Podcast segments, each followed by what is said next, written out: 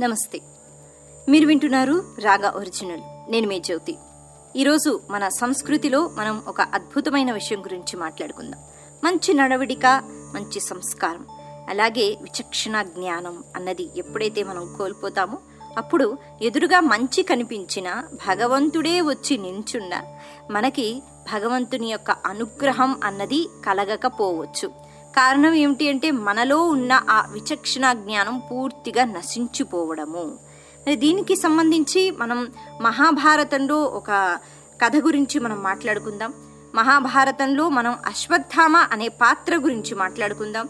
ఈ అశ్వత్థామకు శ్రీకృష్ణ పరమాత్మ ఎంతగానో అవకాశం ఇవ్వడం జరుగుతుందండి. ఆ అవకాశం ఇచ్చినా కూడా మారే ప్రయత్నం చెయ్యకుండా తన దుర్గుణాలను ఒకటి తర్వాత ఒకటి ఒకటి తర్వాత ఒకటి అలా ప్రదర్శిస్తూ ఎదురుగా భగవంతుడే వచ్చి నించున్న ఆయన శక్తిని చాలా తక్కువగా చూస్తూ భగవంతుణ్ణి హేళన చేస్తూ ఆఖరికి ఎటువంటి శాపాన్ని పొందాడు అంటే మూడు వేల సంవత్సరాలు నువ్వు అలా తిరుగుతూనే ఉంటావు తిరుగుతూనే ఉంటావు. ఎందుకంటే చిరంజీవిగా ఉంటాడు అశ్వత్థామ అని మనం చెప్పుకుంటూ ఉంటాం. మరి ఎంతో కాలం బ్రతికినా కూడా ఏడుస్తూ ఎందుకు ప్రయోజనం లేని శరీరంతో బాధతో కూడుకున్న శరీరంతో మనం ఎక్కువసేపు బ్రతకలేమండి. అలాగా శ్రీకృష్ణుడు ఒక శాపాన్ని ఇస్తాడు. అంటే నీ శరీరం అంతా కంపుగా నువ్వు భరించలేని కంపు అన్నది. అలాగే ఆహారం కూడా దొరకకుండా అసలు ఎందుకు తిరుగుతున్నావు ఎందుకు బ్రతుకుతున్నావు నీకే అర్థం కాని పరిస్థితిలో నువ్వు అలాగ తిరుగుతూనే ఉంటావు తిరుగుతూనే ఉంటావు. పాండవుల్ని ఉద్దేశించి వాళ్ళకి ఎటువంటి హాని కలగాలి వాళ్ళ వంశం అంతమైపోవాలి అనే ఉద్దేశంతో నువ్వు ఏ రకంగా అయితే ఆలోచిస్తున్నావో ఆ పాండవ వంశం అన్నది అలా వృద్ధిలోకి వెడుతుంది. పరీక్షిత్ మహారాజు అని మనం చెప్పుకుంటూ ఉంటామండి. ఉత్తర యొక్క కుమారుడు పరీక్షిత్ మహారాజు. ఉత్తర అనేటప్పటికీ మరి అర్జునుడి యొక్క కోడలు. అయితే ఆ పరీక్షిత్ మహారాజు చక్కగా రాజ్యాన్ని పరిపాలిస్తూ ఉంటాడు. ఇదంతా నువ్వు చూస్తూ ఉంటావు. కానీ నువ్వు ఏమీ చెయ్యలేవు. నీ శరీరమే నీకు భారం అయిపోతుంది. నువ్వు అందవిహీనంగా అయిపోతావు అనుకుంటూ శ్రీకృష్ణ పరమాత్మ శాపం ఇచ్చేస్తాడు. అయితే ఆ శాపానికి ముందు కూడా ఎంత రాక్షసత్వంతో కూడుకున్న ఆలోచనలు ఉన్నా ఆ వ్యక్తి దగ్గరికి వెళ్ళి భగవంతుడు కొన్ని అవకాశాలు ఇస్తాడండి. ఇది మనందరికీ ఇస్తాడు. అయితే శ్రీకృష్ణుడు అలా మన ఎదురుగా నించుని చెప్పు ఇలా మారుతావా? లేకపోతే శిక్ష వెయ్యాలా? అనేటట్టుగా అనడు. మనకి కనిపించకపోవచ్చు కానీ ఎన్నో మార్గాలు చూపిస్తాడు. అయినా మనం మూర్ఖత్వంతో చెడు మార్గంలోనే వెళ్ళాము అంటే భగవంతుని అనుగ్రహం కూడా మనం పొందలేము. దీనికి సంబంధించి ఒక సంఘటన గురించి మనం మాట్లాడుకుంటే ఇంకా చక్కగా మనకి అర్థమవుతుంది. అంటే విచక్షణ జ్ఞానం అన్నది ఉండాలి. అది ఉన్నప్పుడు మనం మంచి మార్గంలోకి వెళ్ళగలుగుతున్నాము అనే విషయం మనకి అర్థమవుతుంది. ఉప పాండవుల్ని రాత్రికి రాత్రి అంతం చేసేస్తాడు అశ్వత్థామ. మామూలుగా అయితే యుద్ధం చెయ్యలేడు కాబట్టి అలా అంతం చేసేసిన తర్వాత ఆయన వెళ్ళిపోయి వ్యాస మహర్షి ఎక్కడైతే ఉంటాడో ఆ స్థలంలో అక్కడికి వెళ్ళిపోయి ఆయన తపస్సు చేసుకునేటట్టుగా నటిస్తున్నట్ట కూర్చుని పోయాడండి. ఒక మహర్షి ఒక యోగి ఎలా కూర్చుని సాధన చేస్తూ ఉంటాడు. ముందుగా భీముడు వెళ్తాడట అశ్వత్థామను వెతకడానికి తీసుకుని రావడానికి. అలా భీముడు వెళ్ళిన తర్వాత సర్వత్రా నిండి ఉన్న శ్రీ మహావిష్ణువుకి అన్నీ తెలిసిపోతూ ఉంటాయి. ఎవరి మనసులో ఏదుందో అది కూడా తెలిసిపోతుంది. ఆయనకు అర్థమైంది. ఏమర్థమైంది? ఇప్పుడు భీముడు ఒంటరిగా వెళ్ళాడు అంటే అశ్వత్థామ ఏమైనా చెయ్యొచ్చు. వాస్తవానికి ఆయనకంత బలం లేదు కానీ ఆయన దగ్గర ఒక అస్త్రం ఉందండి. ఆ అస్త్రం తండ్రి ద్రోణాచార్యులు వారు ఇస్తారు. అదేమిటి అంటే బ్రహ్మ శిరోనామక అస్త్రము. అది చాలా చాలా చాలా మహత్వపూర్ణమైనది. అది మహిమ గలింది. అంటే ఆ అస్త్రము అది ఒక బాణం పట్టుకుని లేకపోతే ఆ పక్కనే ధనస్సు ఉంటేనే అది ప్రయోగిస్తారు అనేటట్టుగా కాదండి. అస్త్రాలు అన్నవి మంత్రోచ్చారణతో ప్రయోగించేవి. అక్కడ బాణం లేకపోయినా అక్కడ ధనస్సు లేకపోయినా మనస్ఫూర్తిగా ఒక సంకల్పం చెప్పుకొని ఆ మంత్రం అన్నది వల్లించిన తర్వాత అస్త్రం ఎక్కడ ఉన్నా ఎవరి మీద ఆ అస్త్రం ప్రయోగించాలి అని అనుకుంటే వాళ్ళని వెతుక్కుంటూ అస్త్రం వెళ్ళిపోతుందట. అందులోనూ ఈ అస్త్రానికి అంటే బ్రహ్మశిరోనామక అస్త్రానికి అంతటి శక్తి ఉంది. కాబట్టి ఇప్పుడు ఎక్కడ అశ్వత్థామ ఉన్నా ఆయన ఒక్కసారి ఆ మంత్రాన్ని వల్లిస్తూ సంకల్పం చెప్పుకుని అంటే ఎవరి మీదైతే అది ప్రయోగం చేయాలో చెప్పుకుంటే వాళ్ళ మీదకి ఆ అస్త్రం విడిపోతుంది. వాళ్ళు ఎదురుగా నించోనవసరం లేదు. అంతటి శక్తివంతమైన అస్త్రం తన దగ్గర ఉంది. అందుకోసం కృష్ణుడికి బెంగ. భీముడు వెళ్ళిన తర్వాత ఎదురుగా నించోకపోయినా ఎక్కడి నుంచైనా ఆ అస్త్రం వచ్చేయగలదు. ఇక దాన్ని ఎదుర్కోవడం అంటే అది సామాన్యమైన విషయం కాదు. అందుకని ఇప్పుడు శ్రీకృష్ణుడు అర్జునుణ్ణి ధర్మరాజుని కూడా తీసుకుని వెళ్తున్నట్ట. భీముడు ఒక్కడే వెళితే సరిపోదు కాబట్టి మనం అందరం కూడా వెళ్ళాలి. అందరూ వెళ్ళారటండి. వాళ్ళు వెతుకుతున్నారు ఎక్కడున్నాడు అశ్వత్థామ? అశ్వత్థామ చూస్తే వ్యాస భగవానుడు ఎక్కడైతే ఉంటారో ఆ ప్రదేశానికి వెళ్ళి అక్కడికి దగ్గరలోనే కూర్చుని తపస్సు చేసుకుంటున్నట్టు నటిస్తున్నాడు. ఇక్కడ ధర్మరాజుకి ఒక సందేహం కలిగిందట. ఇదేంటిది? రాత్రికి రాత్రి ఉపపాండవుల్ని సంహరించేసి అంటే మనం సంహారం అని కూడా అనకూడదు యుద్ధమే జరగలేదు. అక్కడ కపటంతో చంపేసి క్రూరంగా వచ్చేశాడు. మరి ఇలాగా తపస్విలా మారిపోయాడా? అంత తొందరగా మార్పు వస్తుందా? అయితే భయంతో ఏమీ చేయలేక ఇలా ఉంటున్నాడా? అన్నది. వ్యాసుడు అక్కడే ఉంటాడు. మనకి మహాభారతంలో ఏం చెప్తారు అంటే ఏదైనా అంటే కొంచెం కష్టతరమైన పరిస్థితులు వచ్చినప్పుడు కృష్ణ భగవానుడు ఖచ్చితంగా ఆ పరిస్థితిలో అక్కడ ఉంటూ న్యాయం జరిగేటట్టుగా చూసుకుంటూ ఉంటాడు. ఇది మనకి మహాభారతంలో కనిపిస్తూ ఉంటుంది.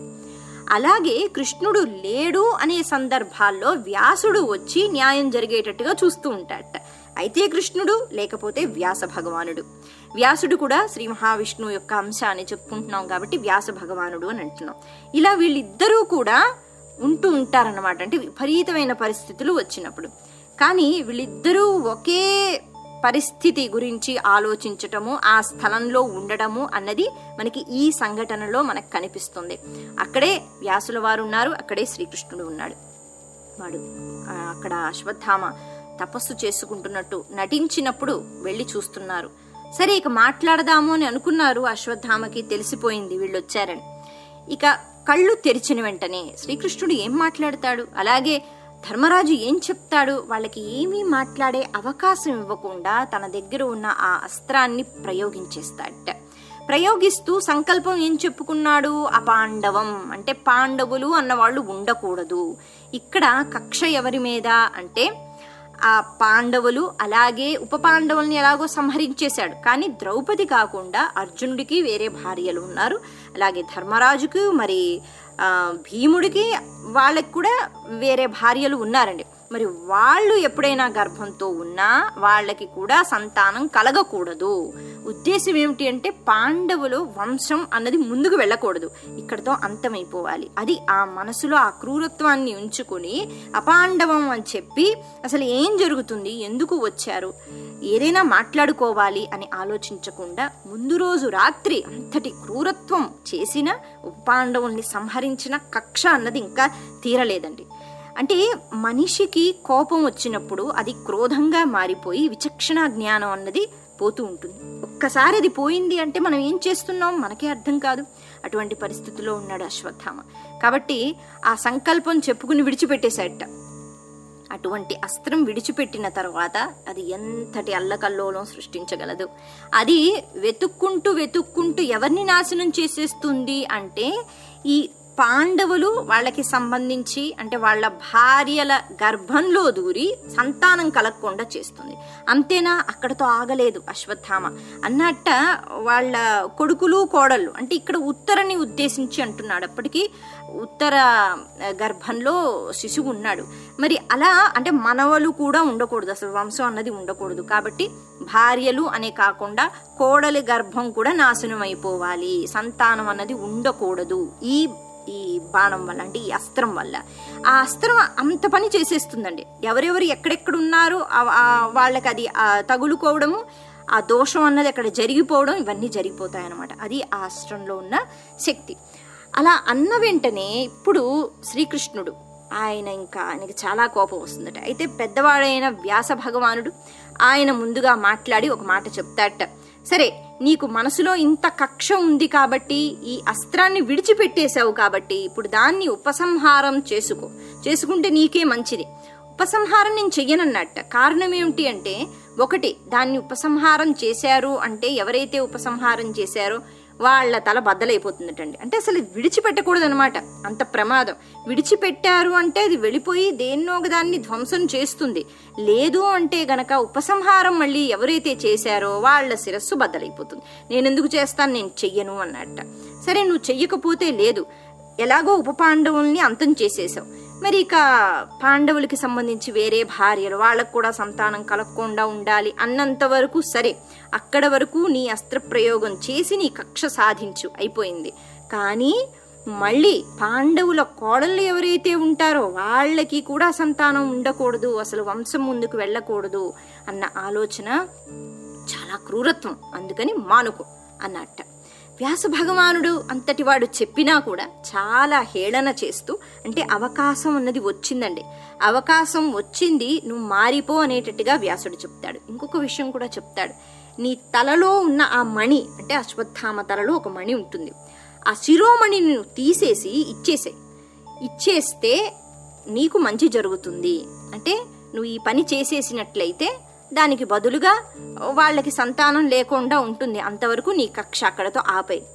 కానీ అశ్వత్థామ వినలేదు. లేదు నా నేను ఆ మాట వినను. నేను సంకల్పం చేసుకుంటే కదా. ఇప్పుడు ఆయన అస్త్రాన్ని విడిచిపెట్టారు కాబట్టి అశ్వత్థామే మనస్ఫూర్తిగా సంకల్పం చేసుకోవాలి. సరే అది కేవలం పాండవుల భార్యలు వరకే వర్తించాలి అని ఒక మాట అంటే ఆ అస్త్రం వెళ్ళి అలాగే చేసి వచ్చేస్తుందండి. కానీ ఆయన అనడానికి సిద్ధంగా లేడు. ఆయన ఎంతో ధైర్యంతో ఉన్నట్ట కారణం ఏమిటి? నేను సంకల్పం చేస్తేనే అవుతుంది. నేను సంకల్పం చెయ్యను. ఇప్పుడు ఎవరైనా ఊరుకుంటారు కానీ శ్రీకృష్ణుడు ఊరుకుంటాడు? ఆయన వచ్చేట ఆయన వచ్చి నీ మనసులో ఇంతటి దురాలోచన నువ్వు చేస్తున్నావు కాబట్టి ఖచ్చితంగా నీకు శిక్ష పడవలసిందే. సరే నీ శిక్ష గురించి తర్వాత ఆలోచిస్తాను. ఇప్పుడు అర్జునుడిని పిలిచాడు. అర్జున నువ్వు వెంటనే రా. నువ్వు కూడా ఒక అస్త్రాన్ని విడిచిపెట్టు. మరి అది ఏమి అస్త్రము? అంటే అది కూడా బ్రహ్మ శిరోనామక అస్త్రము. మరి అది కూడా ద్రోణాచార్యులు వారు అర్జునుడికి కూడా ఇవ్వడం జరిగింది ప్రసాదించడం జరిగింది.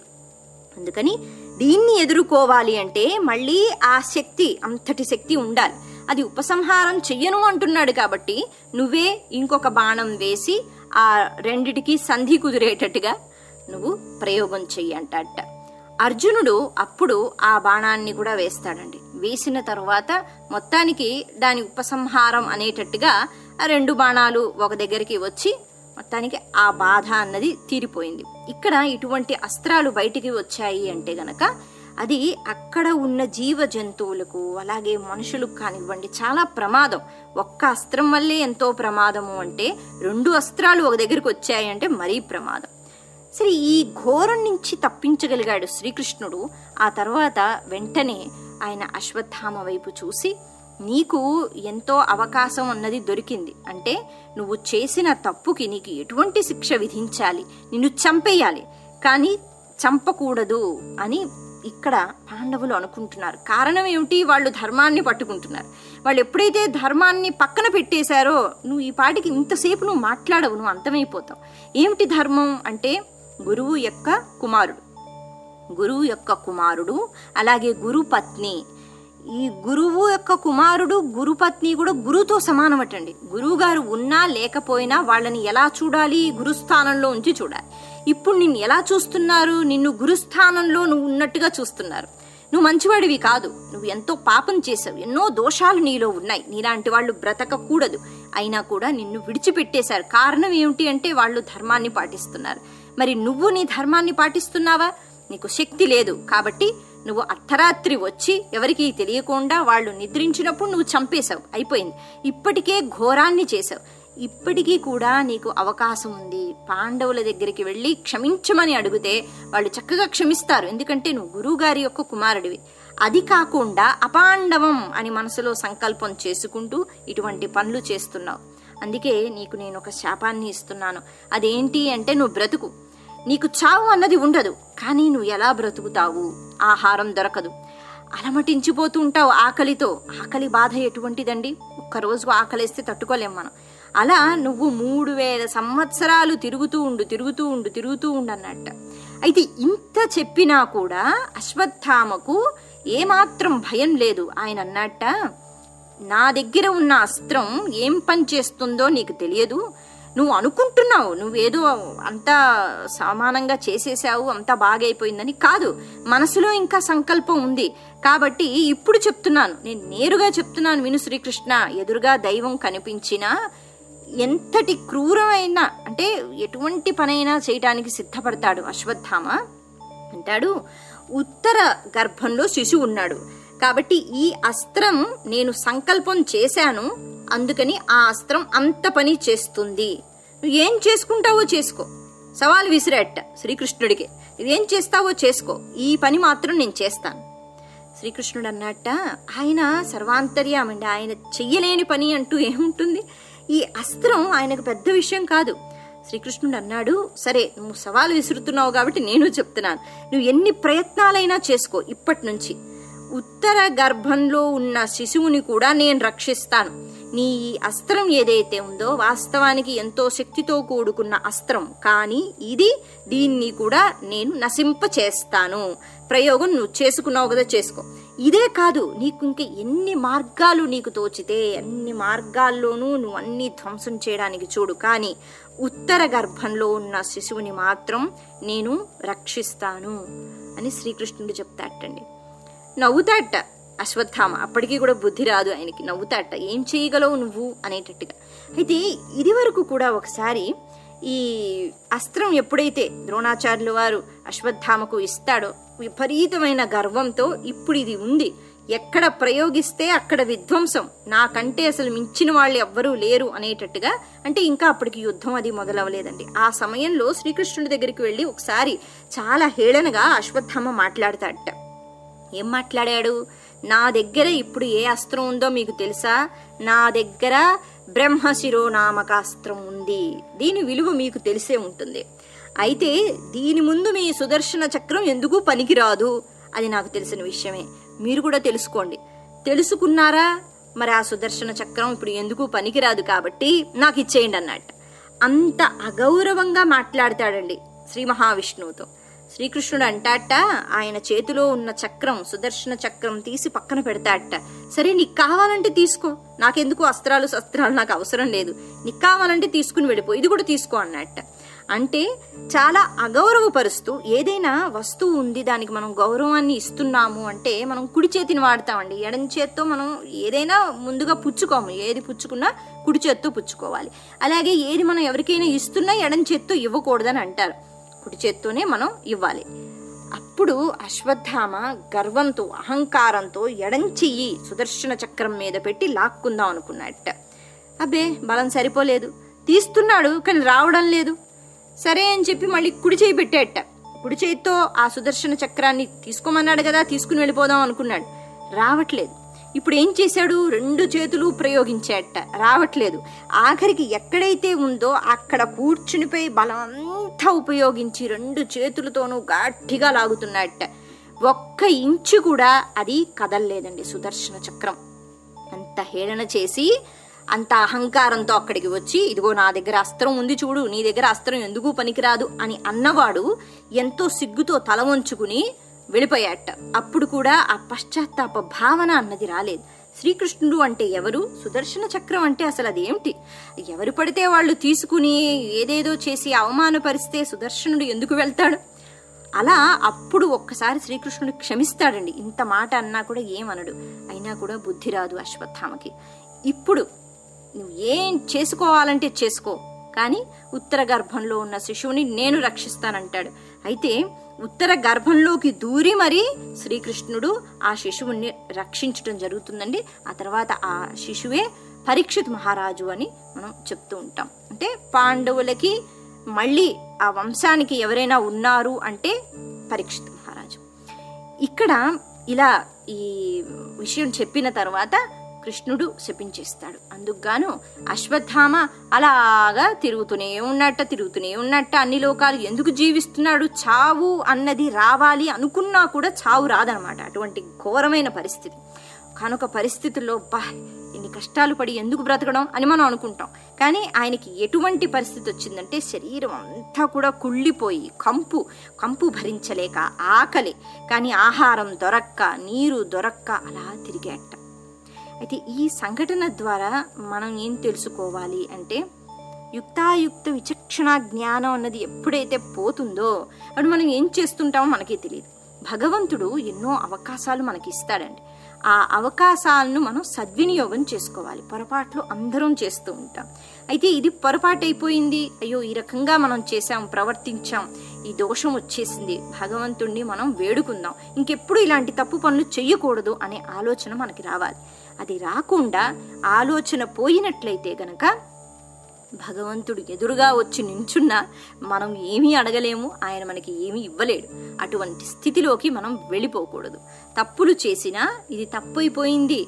దేవుడా మళ్ళీ నేను ఇటువంటి పని చెయ్యను అనే ఆలోచనతో మనం ఉన్నట్లయితే గనక భగవంతుడు ఖచ్చితంగా క్షమిస్తాడు. ఎందుకంటే అశ్వత్థామ లాంటి వాళ్ళనే అక్కడ శ్రీకృష్ణుడు క్షమించడానికి సిద్ధంగా ఉన్న ఆయన మూర్ఖత్వంతో ఆయన ఆయన జీవితాన్ని ఆయన నాశనం చేసుకున్నాడు. ఆ తర్వాత ఏం జరిగింది?